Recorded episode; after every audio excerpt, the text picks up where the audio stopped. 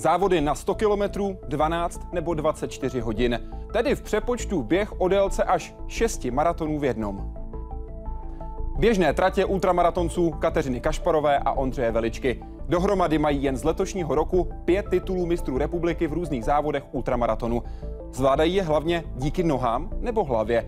Na co myslí, když běží? A co člověk zažívá v cíli olympiády ultramaratonců, slavného Spartatlonu, z mnoha důvodů extrémního závodu na skoro čtvrt tisíce kilometrů?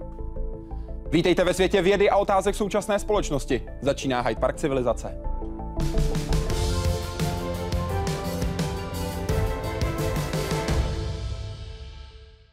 Vítejte v Hyde Parku civilizace, dobrý večer. Dobrý večer. Dobrý večer vám i divákům.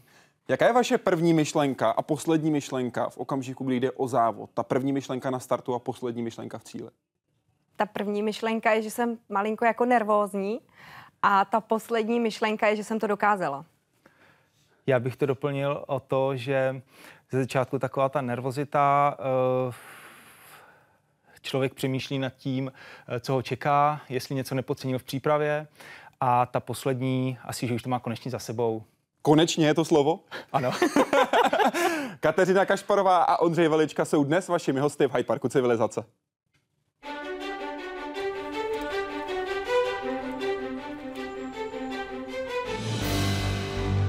Dva běžci, kteří propadli nejnáročnějším podobám tohoto sportu. Kateřina Kašparová a Ondřej Velička. Kateřina začala naplno běhat v roce 2012, Ondřej o rok dřív. Teď už jim maratony nestačí a specializují se na 100-kilometrové tratě anebo 24-hodinové závody.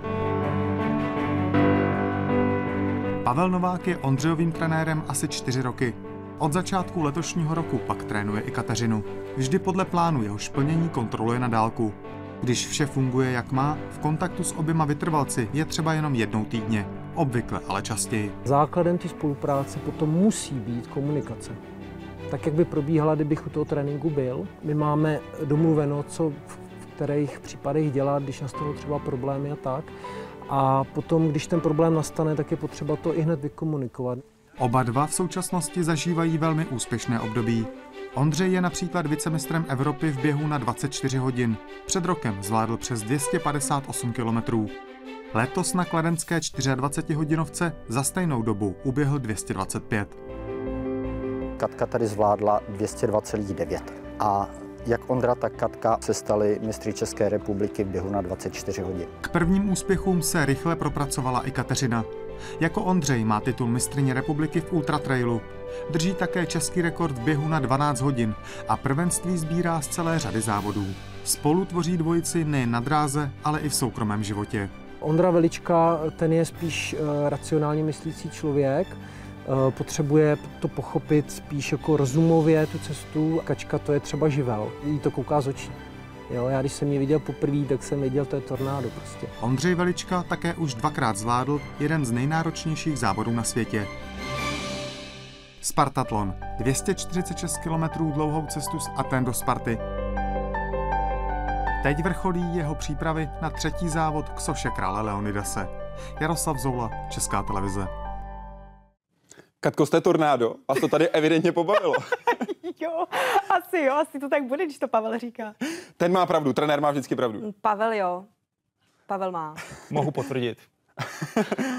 Ondro, jak vás změnili 3 hodiny 21 minut a 23 sekund v pražských ulicích? Eh, velmi. Byl to můj druhý závod v životě a po pražském půlmaratonu to změnilo můj život tak, že jsem začal zkrátka závodit a běhal maratony. Ve chvíli, kdy už mi maratony přestaly stačit, hledal jsem nějaké nové výzvy, tak jsem odběhl na chvilku eh, k triatlonu, dal jsem si v Otrokovicích eh, Ironmana a následně jsem se vrátil k tomu běhání, ale prodlužoval jsem vzdálenosti. Vy jste si Ironmana dal, protože jste chtěl zkusit, jestli to zvládnete. Ano, přesně tak. Co jste si tím vnitřně dokázal? Dokázal jsem si to, že na to mám. Mě zajímalo, jestli jsem schopen něčeho takového dosáhnout. Pochyboval jste na trati Ironmana? Spíš na startu. Co jste Malink? říkal na startu? No, měl jsem obrovský respekt před tou vzdáleností. Přece jenom člověk musí uplavat 3,8 km, následně ujet 180 km na kole a uběhnout maraton. Takže žádná sranda, ale podařilo se to. Eh, vytýčil jsem si takový cíl, že kdybych to zvládl do 12 hodin, bylo by to skvělé. A to se mi podařilo. Katko, když řeknu 3, 14, 48, co se vám vybaví jako první? To byl letošní maraton, no. To bylo super. To jako... Mm, já jsem předtím měla zranění, takže, protože já jsem s Pavla mám proto, že jsem se soustředila na maraton původně. Akorát nám to trošku nevyšlo, bolela mě noha, tak jsem to odjezdila na kole, no a zaběhla jsem si maraton a zaběhla jsem si ho trošku na pohodu. A jakože s úsměvem bylo to skvělý, no a za šest dní jsem běžela Borák. Vlastně svůj první ultra, což bylo těch 86 kilometrů. No a to změnilo potom všechno, veškerý běhání. Mimo jiné vám to přineslo první vítězství. První vítězství na ultra, pokud teda nepočítám loňskou jizerskou 50, ale to už, já to mezi ultra nepočítám. Takže tohle a přineslo mi to ještě Ondru, takže jako dvě vítězství. Nebudu se ptát, které je větší. Vy máte zatím za sebou uh, tři vítězné ultramaratony. Teď před pár týdny, před pár dny spíš by se dalo říct, jste běžela ten čtvrtý, ve kterém mm-hmm. jste nevyhrála. Uh... Skončila jste v úvozovkách až druhá. No, to byla výhra největší, protože my jsme koukali den předtím na startovku a já říkám, no tak to budu tak prostě šestá. Jo, já stovku nikdy neběžela, ještě jsem si říkala, no tak to bude strašně bolet, to bude rychlý. Nebolelo to, bylo to úžasný a já jsem si chtěla splnit limit, limit na Spartatlon. To se vám povedlo v nizozemském Winchotenu. Mm-hmm. Jste zaběhla čas 8.09.45 mm-hmm. a mhm. splnila tak kvalifikační limity. Přestože na začátku byly přece jenom problémy a ne v závodě samotném, ale tím, co jste si vezla, respektive nevezla za vybavení. Co vám chybělo? No tak to, že jsem neměla kraťasy na běhání, tak to bylo ještě jako v pohodě, ale já jsem neměla kosmetickou tašku sebou, což bylo jako, jako horší, takže to byl jako velký stres i pro Ondru, protože jsem úplně vyšilovala, že prostě nemůžu jít druhý den ven. Takže jsme druhý den šli běhat a já jsem si v rámci tréninku odběhla do drogérky koupit jako malovátka a potom to bylo v pořádku. Bez toho by to prostě nešlo? No já bych nebyla jako spokojená na trati a potom já, pokud bych nebyla jako sama se sebou spokojená, tak to nedokážu dobře zaběhnout. Ondrášek říkal, že závod začíná na 70. kilometru. Držím stále tempo, někde po 60. předbíhám třetí běžkyni, ale jsem v, pod, jsem v pohodičce. I když mě zase předběhne, odskočila si totiž na WC a je díky tomu lehčí. Pak jste držela tempo, nakonec předběhla druhou ženu na 92. kilometru. No. Bylo to celé v pohodičce, celých jo, 100 kilometrů? Jo, bylo. Jako trošku nám pršelo první čtyři hodiny, trošku hodně teda. Ale když přestalo pršet, tak zase začalo foukat. Jo, ale já ji nechtěla předběhnout. Já jsem si to poslední kolo opravdu chtěla užít na pohodičku, trošku zpomalit prostě. No a když se tam objevila, tak jako zase jsem jí to nechtěla dát zadarmo, že jo? No, tak jsem potom musela zrychlit to poslední kolo. Co jste si odnesla na palci z tohoto závodu? To je vedle palce prst, takže... Vedle? Je, vedle. Ukazováček. Ukazováček. Mhm. no, on byl trošku krvavý a doteďka tam mám takový jako takovou díru ze spodu, ale běhat se s tím dá, takže to je hlavní. To je to kritérium. To je kritérium, můžu běhat. Ondřej, kdy jste si uvědomoval, jak budete měnit tempo v rámci tohoto závodu v Nizozemsku? Explicitně se ptám na poslední dva kilometry. Poslední dva kilometry byly možná nejrychlejší z toho závodu. Vůbec to nebylo plánované, ale eh, já jsem vybíhal v tempu 4.12 na kilometr zhruba. 4.12 na 100 kilometrovém závodě, ano. dávám do kontextu. A tohleto tempo jsem chtěl držet teda déle, než jsem ho reálně držel. Eh, vydrželo to asi do 30. kilometru, nicméně maraton jsem dokázal zaběhnout ještě po tři hodiny v mezičase. A následně tempo padalo teda ještě malinko víc, ale v každém případě se mi běželo pořád dobře. Já mám vyskoumané, že pokud se mi běhá běží do 60. kilometru dobře na stovce, tak jsem nepřipálil a je to v pohodě. Těch posledních 40 kilometrů už nějakým způsobem vydržím. A na 60. kilometru zhruba jsem předbíhal Dana Orálka, což je taky výborný český ultramaratonec a to mi dodalo další síly, takže uh, těch 60 kilometrů, kdy měla přijít krize, tak jsem to překonal, krize žádná nepřišla a v pohodě jsem pokračoval dále. Eh, co se týká těch posledních dvou kilometrů, tak na 98. jsem si spočítal, že by to mohlo být ještě pod vysněných 7,20. Když poběžíte 4,24 na kilometra méně. Ano, přesně tak. A já jsem to nechtěl podcenit a běžel jsem 4,10. 4,10 na 99. kilometru. Ano, přesně tak. Jak velkou z toho máte radost? No v cíli jsem měl obrovskou protože kdybych zaběhl 7.20 a nějakých, nějakých pár vteřin k tomu, tak bych byl možná malinko zklamaný, že jsem do toho závodu mohl dát víc. Jakub se ptá, je pro ultra něco většího než Spartatlon? Ne z pohledu distance, ale spíš pokud jde o to, jak je vnímán závod jako takový. Ať to příští týden vyjde. Katko, začněme u vás. Vy se chystáte na rok 2018 na Spartatlon. Je něco víc? No, pro mě ne. Já jsem loni sledovala Spartatlon z dálky, z postele. Pamatuju si, jak jsem sledovala ty jednotlivé checkpointy, kde jsou. A prostě loni jsem si řekla, to chci běžet, tohle to je můj sen, to si chci zaběhnout. Tak se to splnilo. Tak se to splnilo díky Jo. splněnému limitu. No. Vy se chystáte, Ondro, už za pár dní na start svého letošního, ve vašem případě třetího Spartatlonu. Co uděláte jinak než těch původních dvou? Určitě se budu snažit nepodcenit oblečení, protože ve dne bývá v Řecku i v září eh, velké horko, bývá okolo 30 stupňů, eh, prakticky obloha bez mráčku, takže eh, ve dne to jde, ale naopak v noci bývá obrovská zima, třeba až 5 stupňů a když už, když už je člověk vyčerpaný, unavený, tak tahle ta zima ho dokáže srazit na kolena, což bohužel mě se při loňském Spartatlonu stalo. Eh, Dokonce jsem i zabloudil a eh, potom jsem se čtyři hodiny klepal zimou a šel jsem obalený v eh, alobalové folii, kterou jsem vyfasoval na jedné z občerstvovacích stanic a protrpěl jsem to velmi. Dokud další den nevyšlo opět sluníčko a nebylo znova 30 stupňů. Vy jste po eh, tom, co jste zabloudil, jste říkal, kdyby mi někdo po loňském ročníku, eh, kdyby se mě někdo po loňském ročníku zeptal, jestli se dá na Spartatonu zabloudit, vyloučím to s tím, že trať je velmi dobře značená. Nakonec tedy bohužel to vyloučení úplně neklaplo. Eh, Vy jste tam ztratil přes půl hodiny v tom závodě. Určitě. Šlo o to, že to bylo v zimě. Já jsem při slabém svitu čelovky běžel po pravé straně silnice a eh, doprava vlastně byla odbočka na vedlejší cestu. Eh, Já jsem běžel při krajnici a nevšiml jsem si, že zbíhám vlastně na vedlejší cestu, že odbočuji z té hlavní. No a trať vedla po té hlavní mírně doleva, takže stane se, nedá se nic dělat. Člověk se s tím potom nějak musí vypořádat, ale je fakt, že psychika hodně utrpí.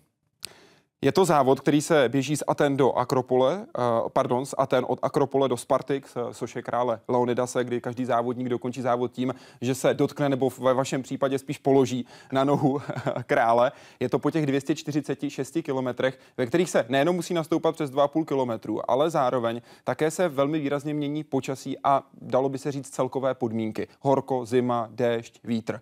Která ta část tratě, na kterou se teď díváme, je pro vás nejpříjemnější a kterou naopak opravdu nemáte rád? Nejpříjemnější je druhý maraton. Eh, Jednoznačně, protože tam se běží takovýma krásnýma scenériema kolem moře. Eh, Člověk má krásný výhled, eh, je to takový hezký, hezký prostředí. Naopak potom ke konci, když se třeba běží i po dálnicích a kolem jezdí velmi rychle auta, oni ti řekové nejsou obecně pořádku milovní příliš, takže jsou tam různě odházené pedláhvé odpadky kolem cest, tak to už není úplně hezký pohled, ale vyváží to opět ta cílová rovinka těch posledních asi 500 metrů, kdy člověk běží kolem eh, kaváren, v kterých sedí eh, ve kterých sedí vlastně na těch zahradních, eh, na, na těch zahrádkách eh, hosti a všichni neuvěřitelně fandí a ten doběh je fantastický. To je neuvěřitelný, to jsem nikdy v žádném jiném závodě nezažil takovou skvělou atmosféru, kdy každý závodník, nejenom ten první, eh, je vítaný v cíli tímhletím způsobem. Vy jste sám dokonce říkal, že už asi nikdy nezažijete nic tak silného, nic tak pozitivního, nic tak příjemného, jako v tohle vítání. Určitě. Poprvé je vždycky jenom jednou a opravdu jsem měl slzy v očích. Podíváme se na to, jakým způsobem jste běžel, protože vy na svém blogu máte mimo jiné také záznam ze svých hodinek, ve kterých se každý může podívat, jak se měnila jenom, nejenom nadmořská výška, ale také časy na jednotlivé kilometry. Tady jdeme od startu až do samotného cíle. V té horní zelené liště vidíte nadmořskou výšku na stoupané metry, zatímco v té spodní modré vidíte vždy čas na jeden kilometr. Tady na úplném začátku, když se podíváme na některý z prvních kilometrů, jsme někde na hranici pěti minut. Když se podíváme k tomu nejtěžšímu, nejsložitějšímu stoupání, dostáváme se na čas někde na 15-20 minut na kilometr. To je, jak vy sám říkáte, psychologický moment. Dostat se na ten vrchol do nadmořské výšky tisíc metrů nad mořem. O tom jste na svém blogu napsal v říjnu 2015. Překonání tohoto vrcholu jsem považoval za velký psychologický moment. Říkal jsem si, že jsem už pouhé dva maratony od cíle. V tu chvíli jste si řekl, já to dokončím, protože už mi zbývají jenom dva maratony do cíle. Ano, to už je zkrátka, člověk už překoná to nejhorší z toho závodu, výstup na ten vrchol a ono to není vůbec jednoduché, protože tam eh, je taková řekl bych, trailová vsuvka, kdy člověk neběží po asfaltu, po silnici, ale běží po kamenech, které navíc v tom prvním ročníku klouzaly, protože pršelo eh, pod mě, takže to nebylo nic moc. Eh, člověk, když jde a najednou zjistí, že couvá zpátky, klouže, tak to je eh, po těch 160 kilometrech strašně vyčerpávající. A ten výstup je do tisíce nebo možná ještě víc než tisíce metrů nad mořem takže opravdu nic jednoduchého. Řekněte mi, jaké tempo jste běžel v okamžiku, kdy byla vyfocena tahle fotka, kdy vás fotil fotograf, v okamžiku, kdy vás fotila mladá fotografka? Paradoxně, já si tenhle ten moment vůbec nepamatuju. Já když jsem viděl tu fotku, tak uh, vůbec si nepamatuju ani z kterého kilometru to je. Eh, jenom jsem se to dozvěděl z toho popisku u té fotografie, kterou jsem objevil na Facebooku, ale opravdu vůbec nevím, že mě takhle nějaká holčička fotila. Pokud je o ten úplný závěr, vy jste na svém blogu napsal, maraton před cílem už jsem věděl, že se stanu finisherem, tedy tím, kdo dokončí. Běžecký styl připomínal spíš pohyb zvra- zraněného zvířete a tempo se blížilo sprintujícímu hlemížďovi. Ano, ten maraton před cílem už člověk má zaběhlých těch 200 kilometrů, to je taky taková psychologická hranice. Zbývá mu poslední 46. Výhoda u Spartatlonu je to, že posledních 20 kilometrů je pouze a jenom z kopce. Takže to už člověk zkrátka dokáže běžet, i když už je fyzicky totálně na dně. Mm-hmm. Takže přece jenom ten kopec mu nějakým způsobem pomůže k tomu rychlejšímu pohybu. Aby člověk po psychické stránce závod lépe zvládal, musí si ho rozdělit na menší úseky a soustředit se na zdolání vždy pouze toho jednoho konkrétního. Psal jste na svém blogu v říjnu roku 2010. Na jaké části si ho dělíte? Zhruba po těch maratonech, jak už bylo řečeno, po těch 40 kilometry zhruba. To máte, Katko, stejně, když běžíte třeba, dejme tomu, 12-24 hodin, máte rozdělené na jednotlivé části po maratonech nebo jinak? Uh, no, když to běžíme jako na čas určitý, mm-hmm. tak tam to není po maratonech, tam je to po hodinách. Po hodinách. Třeba když jsem běžela ve Stromovce těch 12 hodin, tak tam jsem to měla zhruba tak po dvou hodinách. A nejhorší to bylo první, po prvních čtyřech hodinách, protože jsem si říkala, ty ještě 8 hodin. Ale potom už to bylo v pohodě, potom už si říkáte, už budu kroužit jenom jako 4 hodiny, 2 hodiny a tak. A co se týče Kladna 24 hodin, tak tam jsem to měla rozdělený zhruba tak na půlnoc, mm-hmm. protože to bylo přesně po 12 hodinách. A pak už jsem viděla, že to je jenom 12 hodin do cíle. A tam byly nejhorší poslední dvě hodiny. Pokud jde konkrétně o ten závod nakladně, tak eh, ten se běžel 22. až 23. července. Vy jste tam nakonec zvítězila eh, s výsledkem 202 km hmm. a, a téměř 100 metrů k tomu, bez Aha. 8 metrů. Těch, ty poslední dva kilometry, ty poslední dvě hodiny, díky čemu jste je zvládla? Já jsem prostě chtěla. Já jsem prostě jako, mě by ani všichni mi říkali, už to prostě vyhraješ, pojď si sednout klidně, ale mě by ani nenapadlo si prostě sednout. Prostě to je závod a to jako my měli jsme tam i skvělý support, ty lidi a to se prostě člověk nezastaví, i když ta noha, mm, já jsem nemohla už běžet, takže já jsem šla a Ondra mě ještě motivoval, ať prostě dám kilák navíc, že potřebuju na ten Spartatlon, ten Ačkový limit, prostě, že to dám a já jsem se prostě sekla, říkám, to prostě nedám. Takže jsem prostě šla jenom. Bylo něco, co by vás zlomilo v tom, abyste se rozběhla? Tak jako určitě třeba, já nevím, kdyby mi někdo tam vyhrožoval, že mi, já nevím, zabije psa nebo něco, ale, ale já jsem prostě v sobě byla kouslá, že už, že už prostě nemůžu, ale bylo to v hlavě, protože jsem tam potom zase normálně chodila. Že? Vy na svém blogu uh, Žij svůj sen jste právě po té 12 hodinovce ve Stromovce napsala, hlava je parťákem nohou vždy a všude. Ano. Jak často se tyhle parťáci pohádají? Hlava s nohama? Hmm. No, tak jako zkouší to, že jo, mezi sebou jako nějaký, ale musí to vyhrát ten silnější, což musí být na ultra, to musí být ta hlava. Mhm. Je to u vás, Ondro, úplně stejné? Určitě. Hlava rozhoduje při ultra. Eh, ty nohy musí prostě poslouchat tu hlavu. Jak je přesvědčíte? Já si myslím, že do jisté míry to člověk už musí mít nějakým způsobem v sobě. Musí mít tu odolnost, psychickou odolnost a uh, prostě nenechat se zlomit. Co máte v sobě jiného, než člověk, pro kterého je hranice maraton? Já si myslím, že to je trošku potlačený práh bolesti například. Jak moc potlačený? Uh, malinko jo a nejsem nějaký takový, že by mě hned něco dokázala rozhodit. Jsem takový spíš klidnější člověk a... A, a Katko, vy jste tornádo, my víme. A zkrátka nesmí se člověk nechat eh, vyprovokovat nějakýma okolnostma, něco, že ho začne bolet, zkrátka musí pořád běžet. Jak se zlepšuje vaše psychika s tím, jak získáváte zkušenosti? To nedokážu nějak posoudit, ale myslím si, že to je o těch zkušenostech a že opravdu e, nějakým způsobem to funguje, ale nedokážu to přesně popsat. Miroslav Vejgert se ptá, zajímalo by mě, jak se každý z vás na sedm a více hodin soustředíte na sebe a svůj běh, jak se dostat do takzvané běžecké bubliny, aby vás nic nerozptylovalo. Děkuji a přeji hodně úspěchu a Kateřině, ať to na Spartatonu 2018 vyjde. Kateřino, jak se dostat do běžecké bubliny? Já to prostě umím, já běžím sama za sebe. Tam prostě nemáte soupeře, tam jediný soupeř pro vás jste opravdu vy sám a to, že tu hlavu musíte vypnout. To je ale Já nejhorší prostě... soupeř. No, jasně, je no. Ale pokud ji máte zmáknutou, tak, tak je to zároveň jako ta nejlepší pomoc, kterou máte na trati. Jak se vám tu vaší hlavu podařilo zmáknout? Já si myslím, když se vrátím k té odolnosti, jak tady Ondrášek říkal, tak eh, já si myslím, že já mám tu odolnost ne těma tréninkama, ale prostě životem.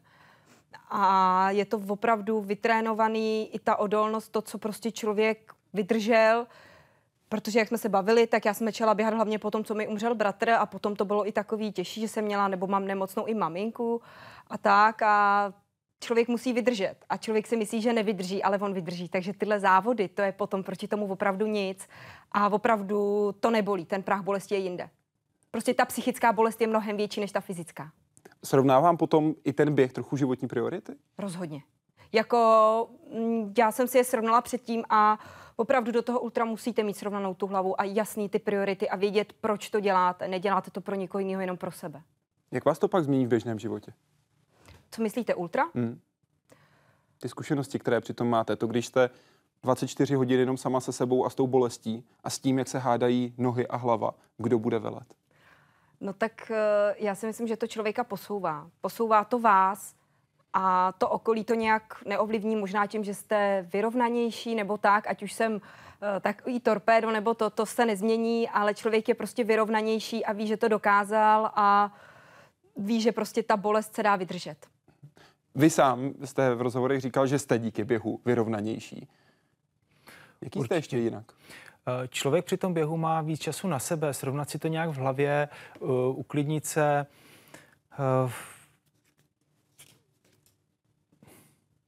Uklidnit se? No. Nad čím přemýšlíte? Na co myslíte, když běžíte? Ideální je dostat se do nějaké té bubliny, jak už tady bylo řečeno, což přijde po třeba tom maratonu nebo po těch pěti hodinách tak nějak samo, po každé je to jinak, ale potom už člověka nic nerozhází. Důležité ze začátku je si pohlídat to tempo třeba při tom závodě, aby člověk nepřepálil, aby běžel to svoje, na co má a nenechat se strhnout okolím. To je hodně důležitý v ultra, protože připálí začátek, to je, to je hodně špatné. Mm-hmm. Takže když si tohle to člověk pohlídá, tak potom to je prostě klíč k tomu být úspěšný.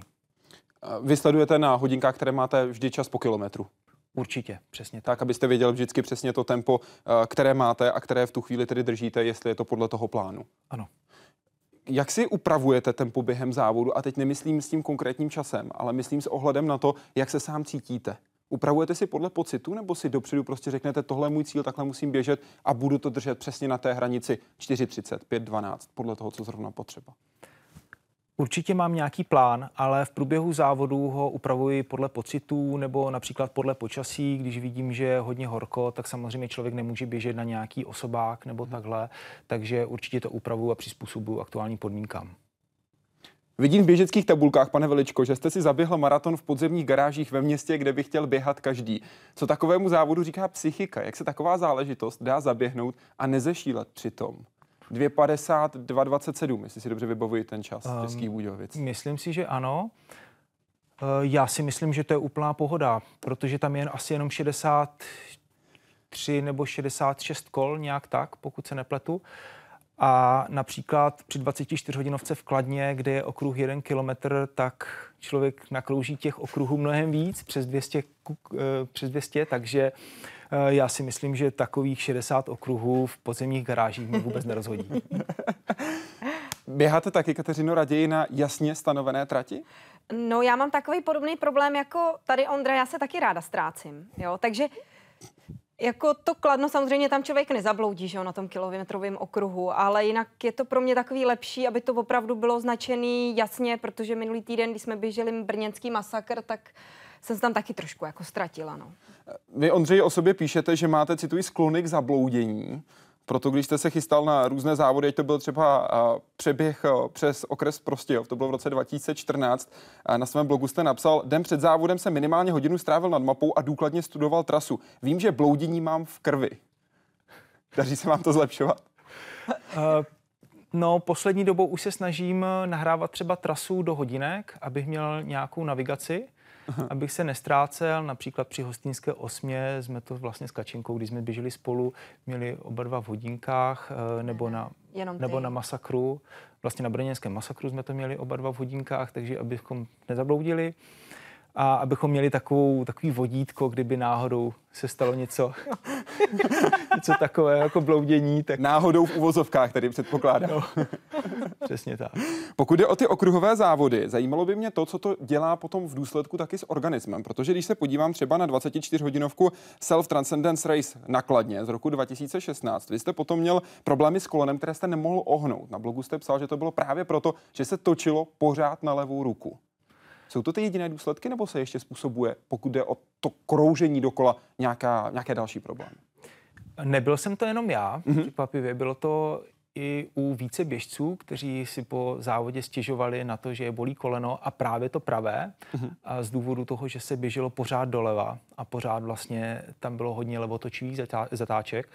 Takže uh, to bylo tahle ta příčina, ale jinak jinak to bylo v pohodě. Jak si tohle hlídáte, alespoň trochu při závodě? Máte tu možnost? Co myslíte? A tak, aby k takovýmhle problémům nedošlo. Chápu, že nemůžete změnit to, že se prostě mm. točí pořád na levou, na levou ruku, ale zaběhnout si přece jenom třeba trošku jinak, při běhu si trošku nějakým způsobem pomoct, uvolnit. Vím, že točím pořád doleva, tak zkrátka, když jdu, tak si chvilku protáhnu. Právě to, to je ty vazy v pravém koleni a podobně. Tak uh, mě teda žádný koleno nebolelo při té 24 hodinovce, ale potom jako, jak zatáčíte, tak si postupně různě buď jako víc nadbíháte, nebo prostě potom míň, jo? takže člověk nějak tak vnitřně cítí a dělá to, aby prostě ulevil tomu tělu, jo, těm nohám a tak dále. Ale samozřejmě si člověk snaží, snaží potom víc třeba nadbíhat ty zatáčky, hmm. že, že tak jako neseká nebo tak, no.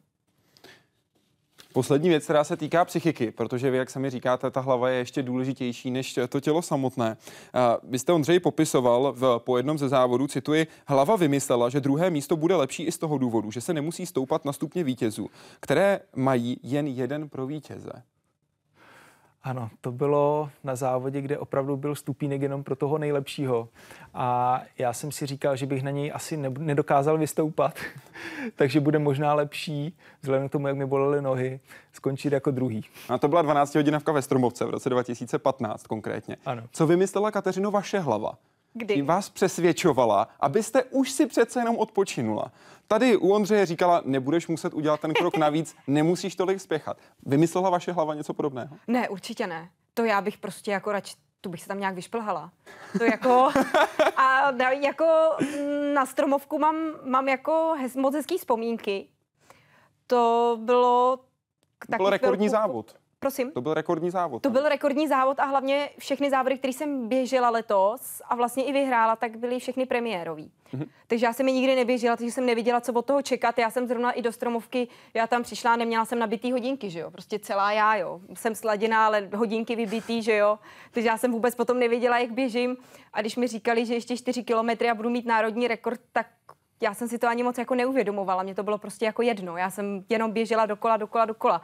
A těšila jsem se vlastně na pivo, když teď koukám na tu fotku. Vám hodinky vydržely jenom do 88. No. kilometru. A pak vás to nerozhodilo? Ne, já jsem roz, odhodila ty hodinky, no. Tomu říkám rázné řešení. No. John G. se ptá, jak to máte při těch ultra vzdálenostech s jídlem a pitím? Co obvykle ano, co obvykle ne a co vůbec nikdy. Nedávno jsem v propozicích jednoho dalšího náročnějšího závodu četl, že na občerstvačce budou škvarky. Mě to překvapilo, co vy na to píše. Tak uh, normálka, že jo, když uh, jdeme na nějaký závod, třeba na Hostinskou osmu nebo na Masakr Brněnský, tak Ondrášek se samozřejmě nejvíc těší na ty škvarky, že jo. Já jako mám trošku problém s tou stravou při tom závodu, protože já jsem zvyklá moc nejíst, já to nepotřebuju. Jo, ale na 24 hodinovce už to prostě potřebujete. Takže tam já jsem měla takový stav, kdy jsem do sebe nemohla nic dostat. A potkali jsme se s Ondráškem a říkám, hele, já prostě do sebe nemůžu nic dostat, jo. Já mám prostě úplně zaplo, prostě mám úplně v krku a on, ty jak to, já jsem úplně přežraný, jo. A prostě by, tam prostě doma jde najíst, jako jo. Takže my to máme trošku jinak, jo. Ondra se tam jde najíst a já jako přemýšlím, jak to do sebe narvu. Kdo u vás doma vaří? Kačinka. Takže vy se cítíte jako doma. Ano. E, Pokud šlo o tu osmu, tak tu běžíte jenom tréninkově, bychom měli zdůraznit, Jo, jo, že to jo, není jo. ten hlavní závod. No to se ani, to, to se ani nedá běžet celý, to jsou takový krpály strašný.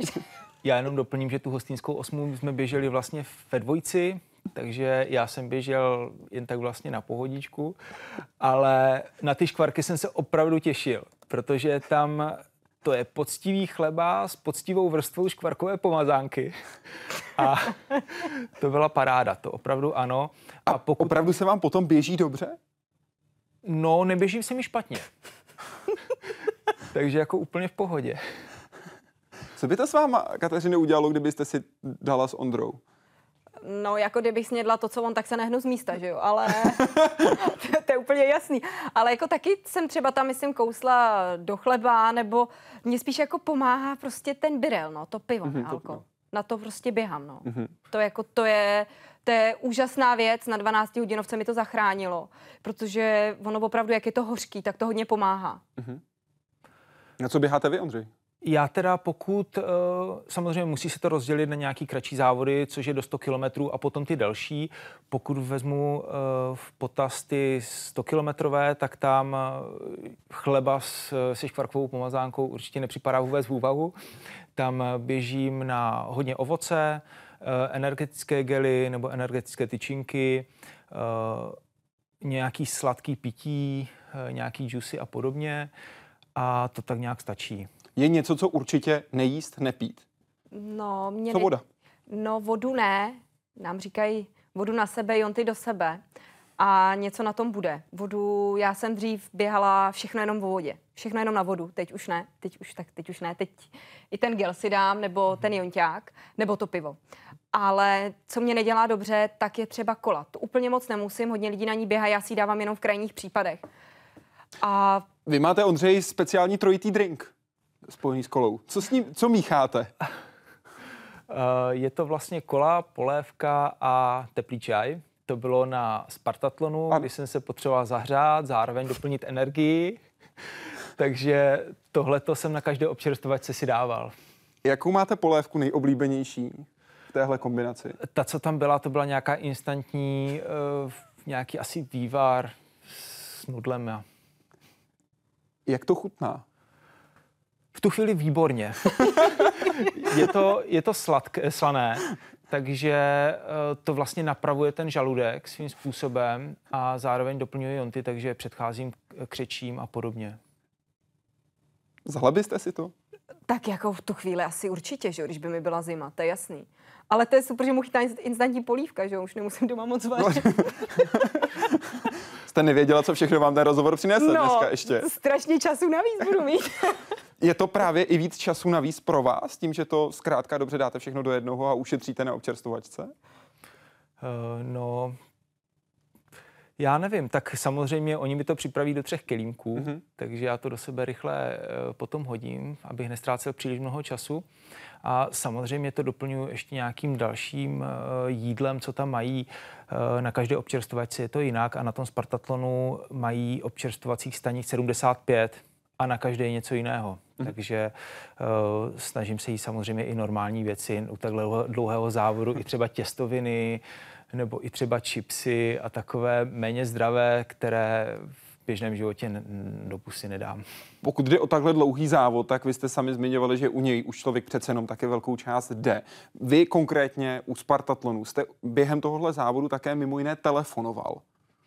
Komu jste volal? Uh, volal jsem vlastně rodičům, to už bylo v noci, když byla tma a stoupal jsem na tu nejvyšší horu, takže ve chvíli, kdy to stoupání ještě nebylo takové, uh, bylo to ještě po asfaltu, ale to stoupání už se nedalo běžet, takže už jsem jenom šel, tak jsem si tu chvíli chtěl zkrátit a zavolal jsem domů rodičům, jak se mají. Co vám říkali? No, tak hlavně, ať na sebe dávám pozor, ať jsem opatrný a takhle. Vy jste protelefonoval tři čtvrtě hodiny během toho závodu. Komu ještě jste volal? Když běžíte Spartatlon, olympiádu ultramaratonců. No, tak hlavně těm rodičům, ale uh, tam šlo o to, že člověk opravdu potřebuje nějaký to rozptýlení, aby, aby nějak zabavil tu hlavu, mm-hmm. aby mu to rychleji uteklo. Jídelníčku. Je jídelníček ultramaratonců nějak upraven či zaměřen více jedním směrem? Myslím to tak, jestli se soustředujete víc na tuky či proteiny. Sacharidová strava přeci jen při ultramaratonech nemůže stačit. Ze zkušenosti z maratonu vím, jak jen sacharidy nestačí. V tom běžném životě, co jíte, jak si upravujete. Vy ostatně, Kateřinou, jste se na to zaměřili ve svém studiu. Ano, ano. Eh, já teda musím říct, že já jsem donedávna eh, teď já se hodně soustředím na rostlinnou stravu ale přehodnotila jsem to potom eh, po těch ultra, protože opravdu tam člověk ztrácí spoustu červených krvinek a chce to do sebe občas ten steak poslat. takže, takže to už dělám jinak. Ale každopádně mi to dalo hlavně to, to studium té makrobiotiky, že je důležitý jíst podle nějakých zákonů přírody jíst podle energií, podle yin a yang. Podle toho se snažím uh, vařit nám oběma, i když zároveň dodržujeme to, že se soustředíme odpoledne nebo k večeru víc na proteiny, ráno víc ty sacharidy, ráno víc uh, kaše a tak dále a podle toho to upravuji. Ale zároveň do toho dávám tuhle tu rádoby léčivou stravu, uh, misopolévky dělám, používáme řasy do luštěnin a takovéhle věci, které nám dávají spoustu živin navíc co objem, kolik toho sníte, protože ten výdej kalorický je obrovský, je to ostatně vidět i na těch mhm. záznamech z vašich hodinek z Spartatlonu. Strašně moc, já jsem začala teď víc jíst a mám pořád strašný hlad. Já pořád jim a pořád mi kručí v bříše, takže... ale za to asi může trenér trošku. ale já opravdu hodně jim teď a pořád mám hlad. Pro organismus jsou totiž ultramaratony obrovská fyzická zátěž. Pojďte se podívat na to, jak se organismus takovouto zátěží vyrovnává a zvlášť, jak to zvládá naše srdce. Neúnavná a výkonná pumpa. Rekreační i vrcholové sportovce může přivést až do cíle nebo na vrchol, ale při nadměrné námaze je může i zradit. Srdce je ale pořád jenom sval a dlouhodobé a systematické zátěži se samo časem přizpůsobí. Hop! Sice ho nejde ovládat vůlí, je ale možné ho velice slušně vytrénovat. A to i příležitostným sportováním. Většinou dochází opravdu jenom k tomu, že se zvětší levá, ale i pravá komora, zvětšují se i síně eh, a dochází k tomu, že to srdce prostě je o něco malo větší, ale ty změny nejsou zas tak, zas tak dramatické. U špičkových sportovců už jsou znatelné. Platí přitom prostá fyzika. U silových sportů, při kterých působí velký tlak krve, musí mít srdce silnější stěny. U vytrvalců, jako jsou ultramaratonci nebo cyklisté, je za klíčový objem, díky kterému se dost okysličené krve dostane do klíčových svalů. Jsme postavili ultrazvukový přístroj na start Tour de France. Je to vrchol sezóny, je to poměrně velmi sourodá skupina sportovců a zjistili jsme, že ta jejich srdce jsou opravdu v průměru veliká, jsou dvojnásobná. Extrémní zátěže, jako je třeba tento horský vytrvalostní závod, ale mohou člověka přimět až k přemáhání svých schopností. Když ho vpřed s trochou nadsázky žene spíše hlava než srdce a svaly. Určitě tady existuje jakási úměra. Čím větší a lepší fyzická příprava, tím roste sebevědomí a roste i ta duševní odolnost. Má-li člověk motivaci, tak je schopen se na spoustu věcí připravit. To ovšem v kombinaci se špatnou regenerací může být nebezpečné. Hůře trénovaní atleti po uběhnutí třeba maratonu vyplavují některé markry, některé působky, které eh, vznikají při poškození toho srdečního svalu. A víme také, že někteří atleti, kteří regenerují špatně, kteří nedají prostor tělu na regeneraci, eh, tak si mohou přivodit dokonce i nevratné změny eh, uvnitř toho srdečního svalu. Sportovci proto obvykle říkají, že hlava je klíč, ale bez tréninku nesvede nic. Jaroslav Zoula, Česká televize. Jak se, na, jak se váš pohybový aparát vyrovnává s takovou zátěží, jako je při ultramaratonech? Cítíte při nich a po nich nějaké zdravotní problémy či bolesti? Jak vypadá regenerace po takovém 100-kilometrovém běhu v terénu? Jistě ne na gauči. Přeji hodně zdraví. Tak eh, já si myslím, že tělo se vypořádává s tou zátěží čím dál lépe a lépe. Čím víc ultramaratonů mám za sebou a k dnešnímu dní jsem si to počítal jich 40, tak eh, je to lepší opravdu. Eh, takže tělo si zvyká, pohybový aparát taky. Dříve jsem měl třeba problémy s koleny, to už úplně prakticky vymizelo. Takže já si myslím, že tělo to zvládá dobře. Jak probíhá regenerace po závodě? No, tak já nevím, no, tak hodně spím. Snažím se opravdu hodně spát. Když máme čas, tak jdeme do sauny. Nebo já se snažím dělat i jiné sporty, nebo na TRXu, nebo kruhový trénink. A tak tělo to nějak dává. Jako já jsem spíš z toho překvapená, jak ty moje nohy to dávají. Prostě nebolí. Když doběhnete v neděli, řekněme 100-kilometrový závod, kdy jdete znovu běhat? Hmm, podle tréninku, podle toho, co máme napsáno, ale po 100 kilometrovém jsme měli druhý den nějaký klus. Já si myslím, no, že druhý, druhý, druhý den, den klus. Jak moc vy dva mluvíte do toho, jak trénujete? Vůbec. Nebo my si můžeme napsat požadavky, no, že třeba já si píšu třeba dvoufáz, kdy chci, dneska jsme měli napsaný delší běh, že chceme, mm-hmm. ale jinak, jinak s jakou intenzitou a tak, tak to je v rukou Pavla. Jak důležitý pro vás je? Velmi, protože bez něj bychom určitě nebyli tam, kde jsme, takže za tomu patří velké poděkování. A eh, myslím si, že je takový citlivý, dokáže nás odhadnout a ty tréninky zkrátka píše dobře. Vidíme pořád posun a to je pro nás důležité. Vy máte trošku atypický tréninkový styl, protože neběháte dlouhé štreky, běžíte maximálně 34 km. Mm-hmm. Čím to kompenzujete to, že neběžíte tak dlouhou trať, tak dlouhý, tak velké objemy, ale třeba tím, že jste máte lépe rozplánované jednotlivé tepové zóny? Čím to je? Mm, tak já si myslím, že tohle by vám určitě zodpověděl lépe Pavel. Protože... Vy jste se ho nikdy nezeptali? No tak on tomu rozumí a my mu opravdu naprosto důvěřujeme. Ale um, máme ty tréninky postavený tak, eh, tak dobře, že opravdu potom dokážeme na těch dlouhých závodech vydržet a dobře mhm. běhat. Jo. A navíc my oproti asi jiným ultra, my běháme i docela svižně. Mhm. Občas i ostře. Jak máme psaný v tréninku.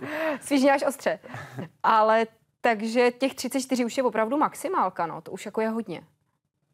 On konkrétně říká, cituji jeho slova, konkrétně to bylo na facebookovém profilu po Ondřeji vašem druhém místě na mistrovství Evropy ve 24, 24 hodinovce ve francouzském Alby. Nepoužíváme v tréninku delší běh než 34 km, ale skladbou vytváříme podmínky pro vytrvalostní růst, který je kvalitní. Do toho velmi dlouhé závody, které ale necháme velmi důkladně odpočinout a tím netlačíme do tělo do stavu, kdy se naučí šetřit, aby mu zbylo. Dostali jste se někdy za tu hranu? Že jste to prostě netrefili? Občas eh, mám takové období, kdy jsem unavenější a eh, zkrátka to je asi přirozené, že člověku se někdy běhá líp a někdy hůř a důležité je potom se z toho dostat, z těch horších stavů nebo horších období, tak, aby to nemělo potom nějaký negativní důsledek na ty závody třeba, aby se ta eh, únava nenesla příliš dlouho a nezasáhla do nějakého závodu třeba. Předpokládám, že tam ta hlava potom hraje taky důležitou roli. Ano, určitě. Mimo jiné, on o vás říká, Ondřej, vůle držet a nepovolit je pro něj přirozená. Napsal to o vás po mistrovství světa na 100 kilometrů eh, ve Španělsku. Cítíte se tak? Uh, no, tak snad ano. Pokud jde o samotné zdraví a sledování zdraví, jak vás kdo sleduje nebo nesleduje v tom dlouhodobém horizontu, jestli nemáte náběh na nějaké zdravotní problémy. Uh, jo, tak to bychom taky rádi věděli, víte, jestli máme nějaký náběh. Uh, nevíme, nevíme. Tohle to jsou věci, které nevíme. My se snažíme vnímat svoje těla co nejlépe, ale uh, nemáme žádného doktora, který by nás pravidelně sledoval, protože aby nám někdo dělal pravidelně odběry krve, tak to je náročné někoho přesvědčit, aby nám opravdu udělal důkladný já nevím, aby, kolik máme červených krvinek, kolik máme feritinu a tak dále. Takže tohle je opravdu těžký, těžký někoho donutit a to je teprve ten začátek. Mm-hmm. Jo, a takže netušíme. Chtěli byste někoho mít? Určitě, byl by to určitě velký přínos. Mhm. Co byste potřebovali primárně zjistit? Jde vám o to, jakým způsobem zvyšovat výkonnost, nebo to hlavně se bránit zranění, bránit něčemu, co se plíživě může rozvíjet? Asi obojí, ale primárně jde o to, abychom věděli, že jsme zdraví, že nám něco nechybí v těle, že tělo je, eh, má vše, co potřebuje a takhle. Mm-hmm. Co vám říkají lékaři, když za nimi přijdete, že vás bolí, dejme tomu holeň? Ostatně tak jste se taky seznámili, když jste tohle spolu konzultovali. Řekli jste, mám tenhle problém a mimochodem běhám ultramaratony.